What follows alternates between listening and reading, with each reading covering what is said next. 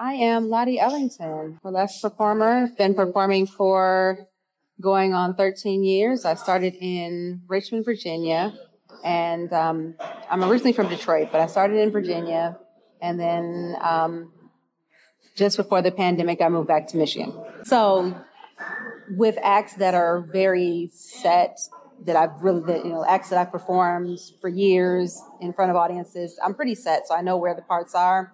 But again, for newer acts, that is a, it's a very exciting time because you get to edit almost in real time. So you'll do a thing and you're like, that didn't go the way I wanted to, or they just didn't seem to get that. So I need to do something different. And then you do something, you change it a little bit.